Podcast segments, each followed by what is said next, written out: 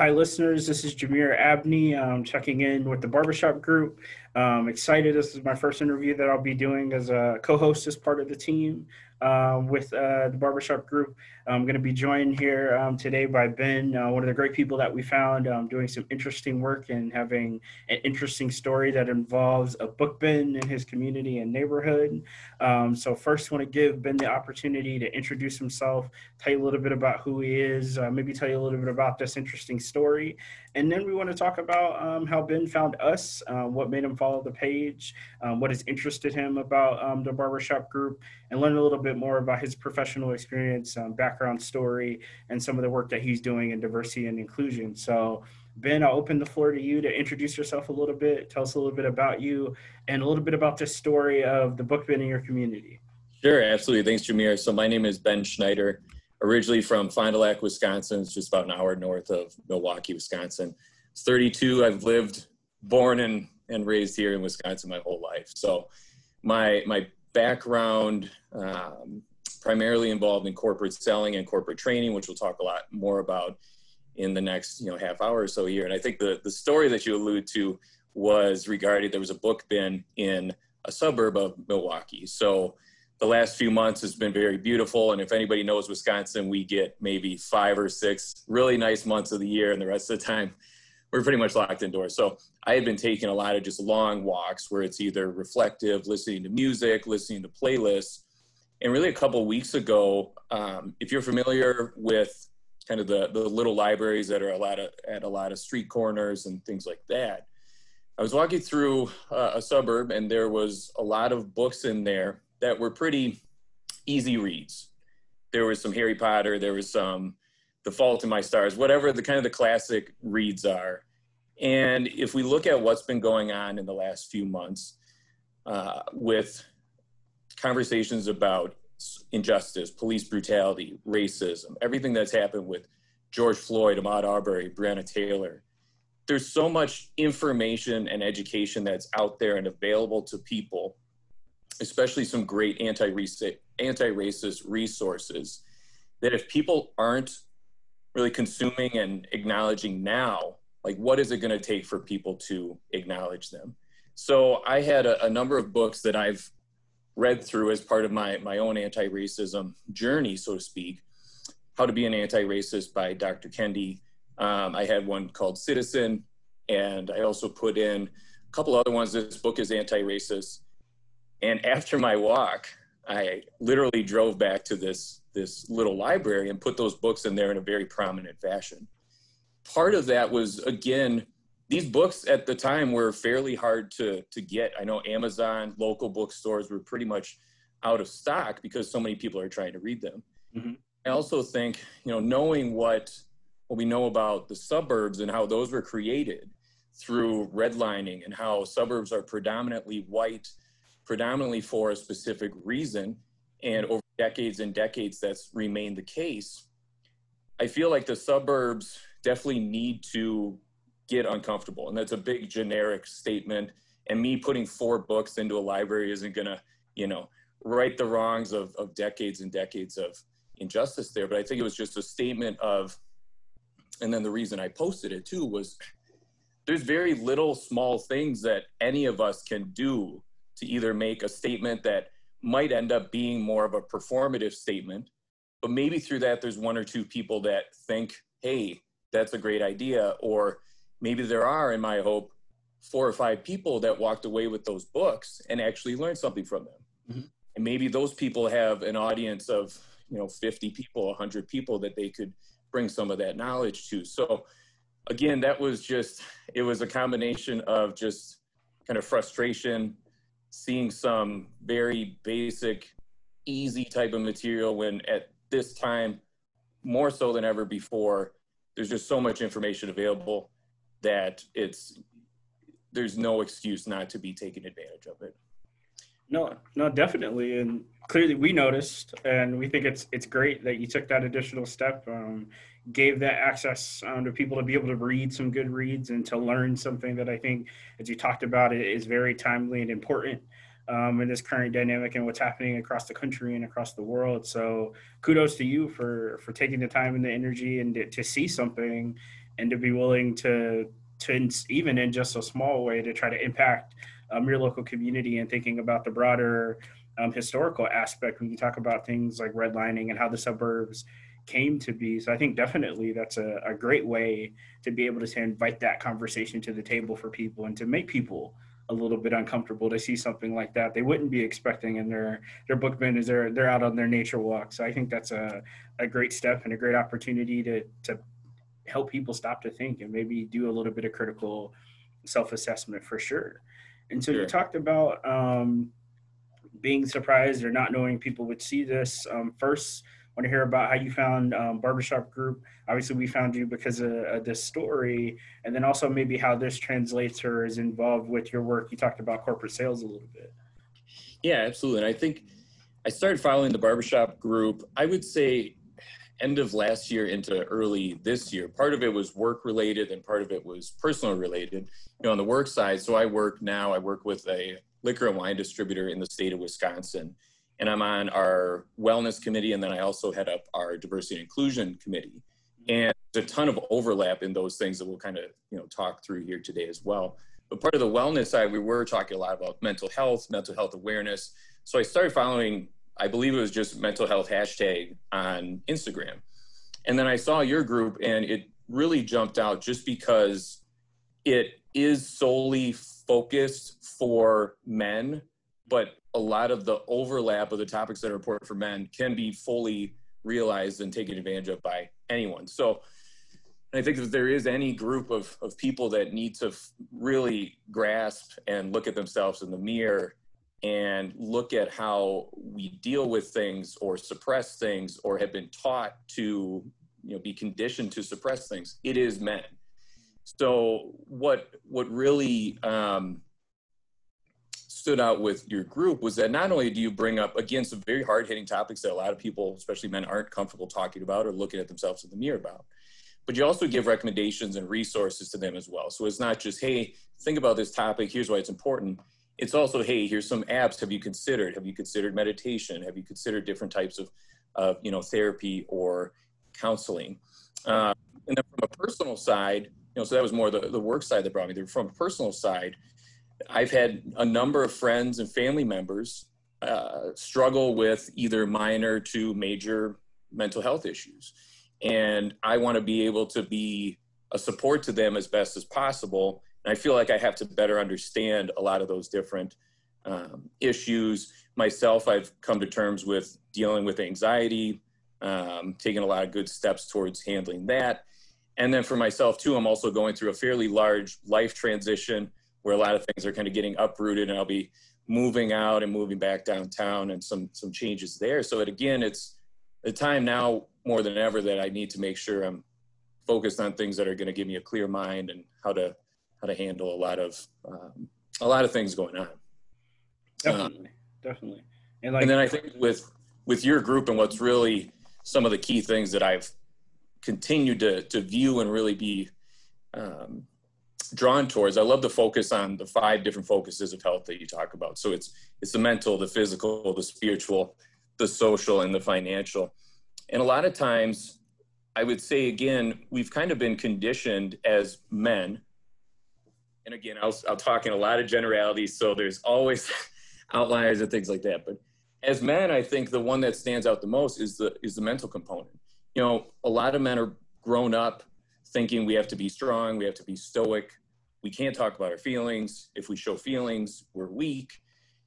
And in reality, the people, the men that focus on their mental health, I think are the strongest because they've not only overcome those kind of stigmas, they've learned that there's so much support available to help get your mental mindset right.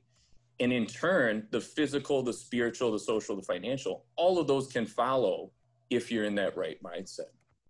And also what that can prevent is some of the classics of either friendships or relationships where, you know, it helps you prevent either holding things in or not being honest with people or letting things ruminate. All of that builds up into potential explosions. It could be uh, violent outbursts. It could be anger, resentment towards even a significant other or friend. And understanding the mental component, seeking either help or therapy or uh, just conversation can hopefully help prevent some of those outbursts. And even going back into, you know, infidelity, infidelity, ego, all those type of things can be understood if you focus on, on your health, your mental health. Definitely. And I think you bring up a lot of great points about kind of social dynamics and how we're traditionally kind of framed as, as men to be, to be put in these categories or think about ourselves in a particular way, and the issues around masculinity and avoiding emotion and confronting um, certain challenges. And I think definitely what this organization and this group is really trying to do is help men come to come to terms with certain things and be willing to, to have conversations and to seek out help and seek out a variety of different supports um, that they can do independently or seeking out actual professional resources.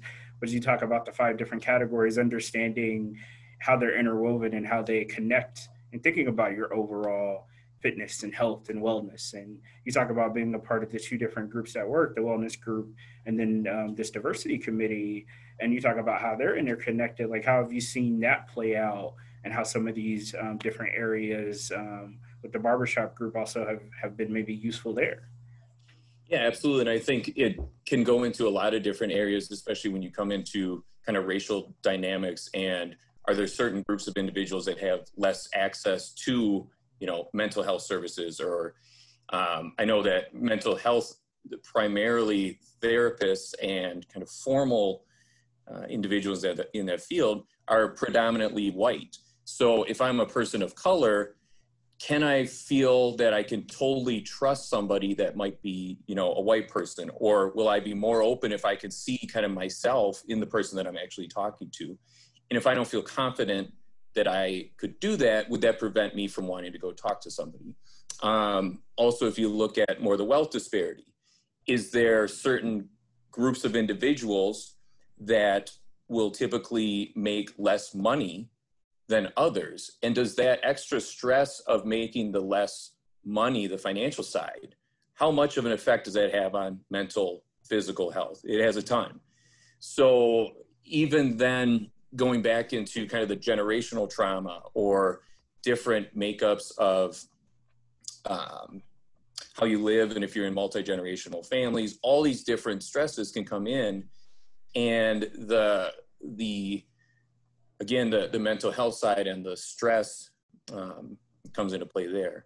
And I think it's also obviously now with COVID, everybody is going through a form of a traumatic experience. A lot of people's lives were uprooted. A lot of people's lives, we've had to change a number of different things.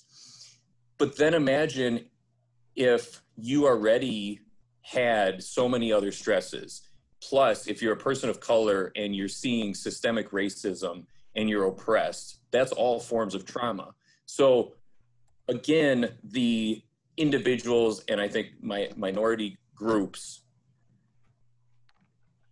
with the access and everything are at times at a disadvantage to either this education or the access to it. And that's a, a major issue. Definitely, definitely. And I think you, you point to all the, the different ways that some of this can build on top of one another, which is such a difficult thing, I think, for some people to, to take into account when you think about people's fitness, people's mental health, their ability to access resources and what is even available to them to confront or deal with some of the things that might be going on um, in their lives. And so in thinking about um, this group and the work that you're doing, as well as some of the personal experiences that you alluded to, how would you say, or how would you expand upon how the barbershop group has, has impacted you personally?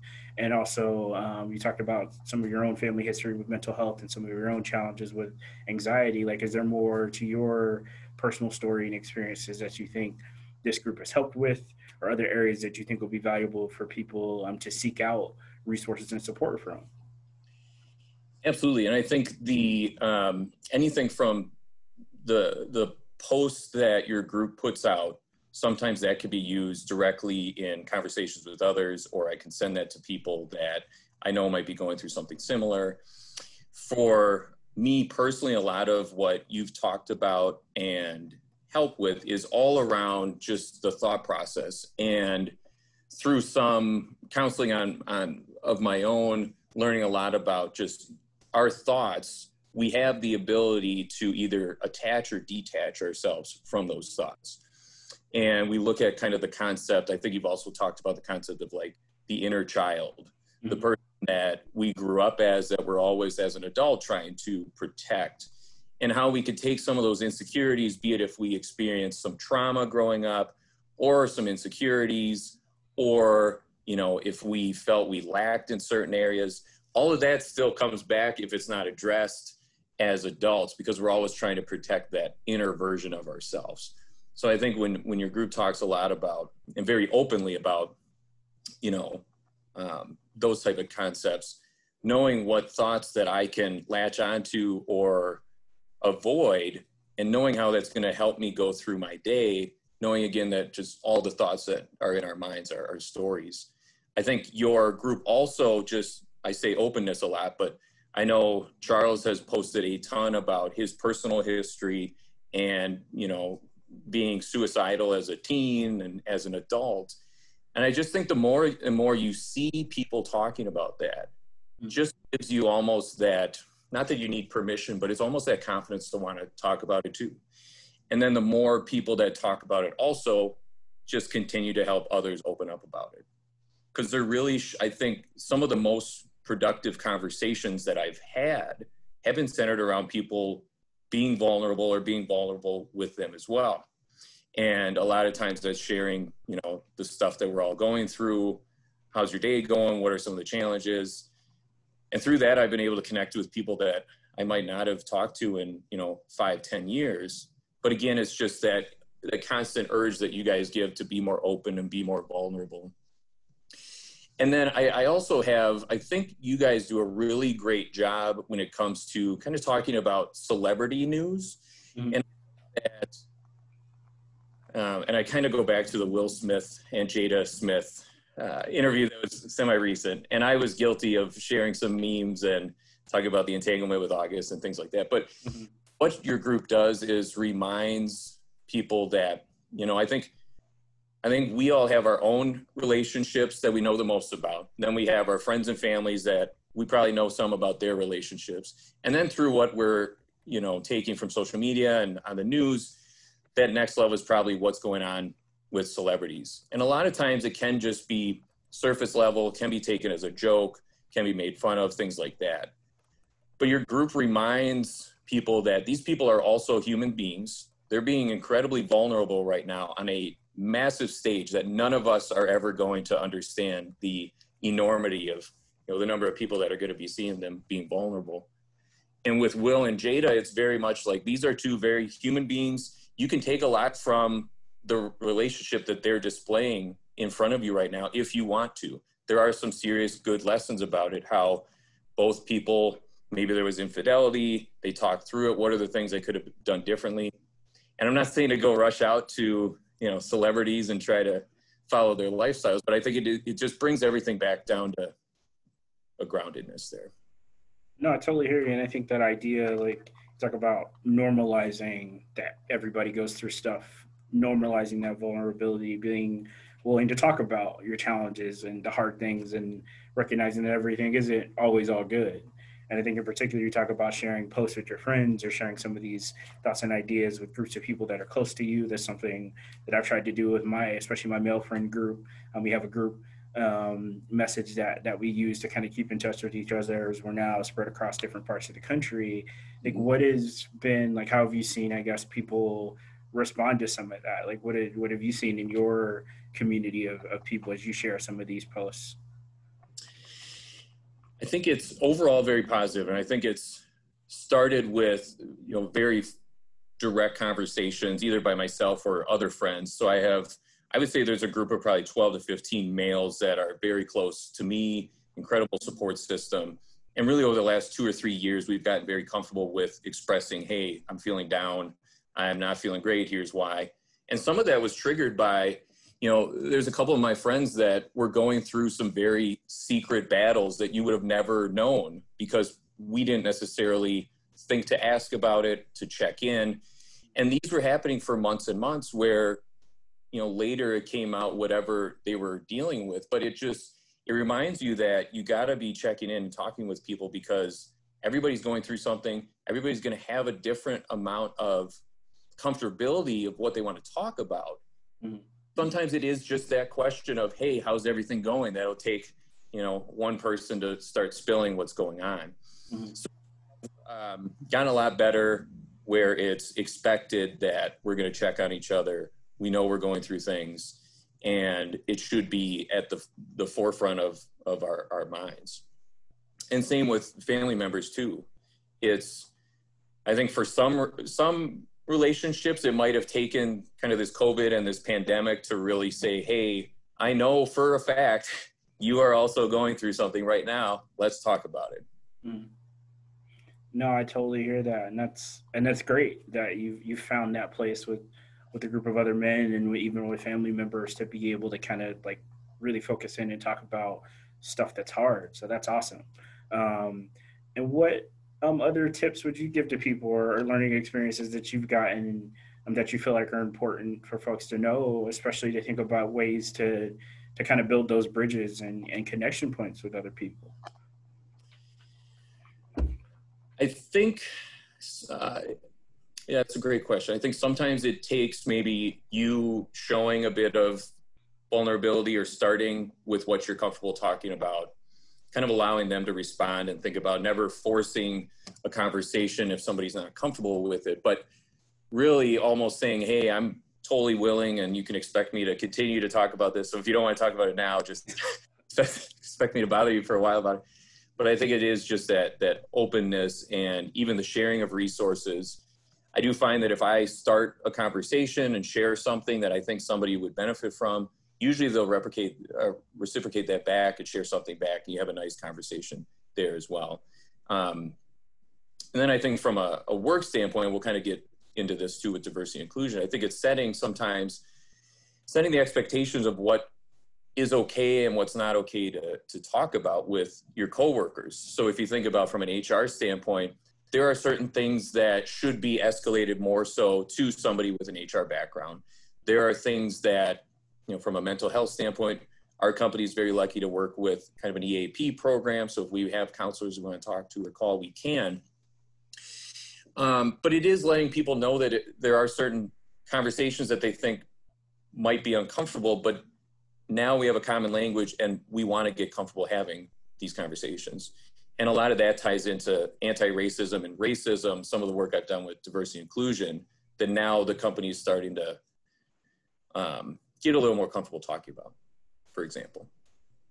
No, I totally hear that. And I think it's important, like whether it's in the workplace and knowing where to elevate a conversation or transition, or be able to mention resources that exist, or in your personal life with people. I think sometimes like being the example yourself and saying, hey, I've sought out these supports and resources sometimes can be really useful as well. So I think definitely understanding relocation, understanding the dynamics of a situation, I think as you, as you allude to, is really important.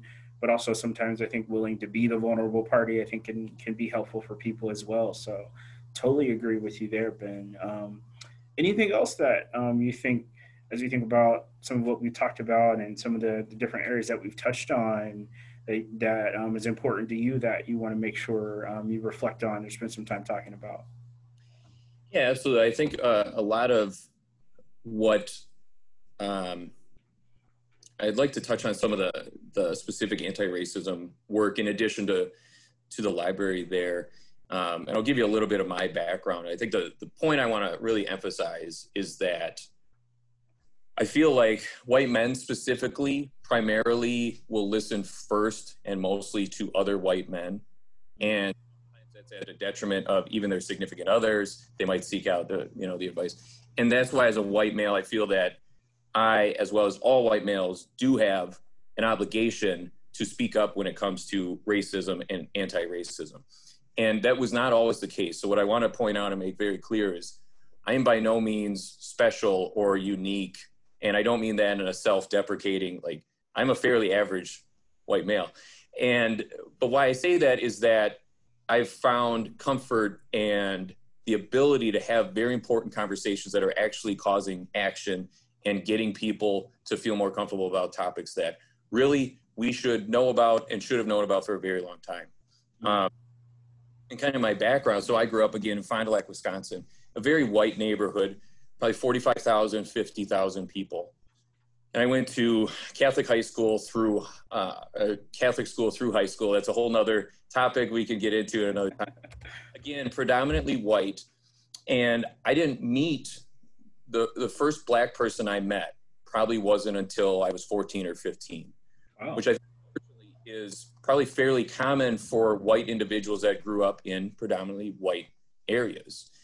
And before that, a lot of my mindset of either black people or people of color was driven by what I saw in the news. If you think about Fond du Lac being a smaller town outside of Milwaukee, the only time Milwaukee really got brought up was mostly for, for bad reasons. And that could have been violence, it could have been shootings. A lot of whatever gets the ratings for the Fond du Lac news was, was making its way up. And all that did was paint um, some racist ideas into my head. And then I carried those with me through high school, even into um, college. So I went to U W-Milwaukee. Thinking back now, I've taken a lot of time to think about, again, I primarily had a, a white group of friends, primarily interacted mostly with white individuals. I brought a lot of that racial kind of microtrans- microaggressions with me, where anything from if I saw a group of, of black people on the sidewalk that I was on, there was times where I would cross the street. I don't really know why. Looking back, I know it's because of the ideas that I had that were racist and, and wrong. Mm-hmm. Something as, as silly as, you know, driving five to ten miles out of the way to go to a gas station in a suburb that was supposedly safer. So again, those mindsets of what's a safe place. I've now know that I was attaching that to primarily white neighborhoods, or where should I not go? What's unsafe? What is all these things? So the reason I bring that up is I very much was in that kind of bubble of white privilege. I was born as a white male for random reasons, no actual tangible evidence to why. I was given a head start compared to people that are not white males. And looking at that and accepting that has then allowed me to educate and act uh, moving forward. So, and again, if this is long-winded, please cut me off. I uh, No, not at all. So, you know, after after college, I met a former significant other, and they were in the mental health field. They worked primarily with children and their families, their parents, a lot of times in the city of Milwaukee. And this person challenged me a lot when it came to my thinking, my thought process. If I would come home and complain about something that in reality is incredibly minuscule, and in reality, I really didn't have a problem. I was just complaining for the sake of complaining. They helped me understand that a lot of that was, again, tied back to white privilege. I get to sit and complain about things that aren't actually important. I am not actually struggling. And, you know, this person obviously never mentioned specific stories or clients that they worked with, but they definitely dealt with either family trauma, single parent families, a lot of it was minority individuals, a lot of low income individuals. And I think just sitting and understanding that there's a whole different world, especially when it comes to Milwaukee. Milwaukee, an incredibly segregated city. There's a whole different world from what I understand, literally two miles away from where I live. And my life was set up that if I wanted to continue to avoid realizing this world exists, I could absolutely do that. And I have seen countless examples of where people just go on and continue again. I, I call it kind of the, the white bubble, because that's how things have been set up. There are systems in place to make it very easy for white people to stay around other white people if they so choose. Mm-hmm. And so again, the kind of the thought process and being challenged and thinking led me to really want to dive into and think about this in every element of my life. And it started, I read the book Evicted, which if you're familiar with, with that one, mm-hmm. again, that was based in Milwaukee. So that followed, you know, six or seven families that were potentially on the verge of being evicted for a number of different reasons.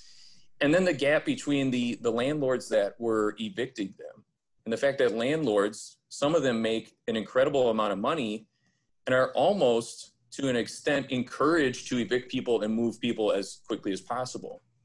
So starting then to think this is happening again, right down the block, hundreds of people every day are given this notice that says, hey, you have twenty-four hours to either give me this money that I know you don't have, or your stuff's going to be on the corner. And that just, again, that was a starting point. And through then, I would say I've looked back, kind of identified anything from a white privilege standpoint that I was, you know, blessed with. But I also look at then my career path and every industry that I've been in, and what are some of the racist ideology or some of the, you know, discrepancies in each of those.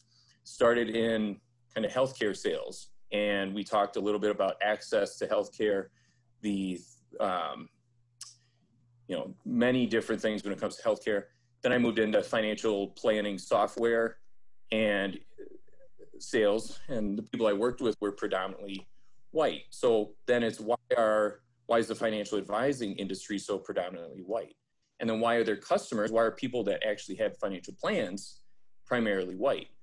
That all goes back to, you know, who's educating who when it comes to savings and the importance of savings. Is this a gap in areas that are predominantly um, uh, minority groups? Is there also then the wealth gap? Are, you know, certain groups of individuals overall less likely to be able to save? And all these different thoughts.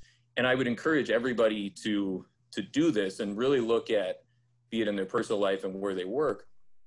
From there, I moved into cybersecurity sales, even cybersecurity. When you look at facial recognition software, facial recognition software is much more accurate for white people than people of color.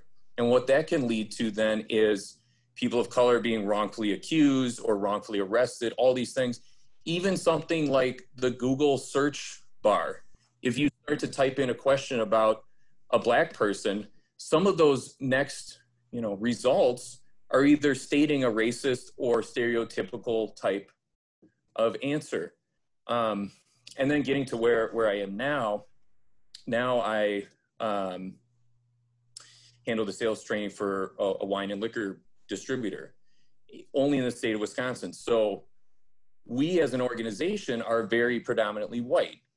We work with an incredibly diverse group of people all across the state, though. So we work with any bar, restaurant, liquor store, and grocery store that wants to buy certain brands. Mm-hmm.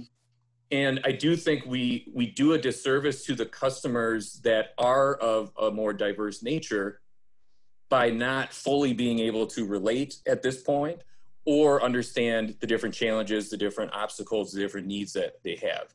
And then that's where um, I started with our diversity inclusion team, really tried to take and do a lot of good with that, because it's just not something that, you know, our company has has typically dealt with. Um, and then with that, that's where I was able to attend an Unlearning Racism course. Uh, I think we talked about, about this. It was through the Y W C A, it's a great organization, Um, specifically in Milwaukee, and Dynasty Caesar and uh, Martha Berry put on, it was a six week class. Um, I really wish that everybody could go through that. Anybody and everybody could benefit from that. It talked through what is racism, what's the history of it in Wisconsin, what's white privilege, what is, what can we do to act, and just phenomenal course that That then led to us being able at, at my current role, we started and rolled out just a managing bias training to about four hundred fifty people. Now we're highlighting, we're doing right now a three month highlight of anti-racism resources, each of which has a testimonial from an employee that says, hey, here's why this struck me. Here's why this is important. Here's the action I hope to take on this. Here's why it might help you. And then overall, we're, we're looking at really a year, multi-year process. We're looking at a spectrum of how to truly become a multicultural organization. Um, so a lot of big things there, but it's just, yeah. So I rambled there and apologize, but that's, yeah. No, but he covered a lot of, I think, great bases, and I think important to help people recognize and, and follow a pathway of how you understand racism and being anti-racist, the differences, how you've looked at that through the different places that you've worked and integrated that and building upon your own professional and personal career to, to, to work against. And I think the Y W C A training and taking time to really invest in understanding and learning more, I think there's really real value there. And also the recognition that as a white male and being able to go to other white males and, and really push and encourage and give the inherent value in these things and how it's a, a support for the rest of the community. I think that's great. So everyone, this is uh, Ben Schneider joining me today, um, the Barbershop Group.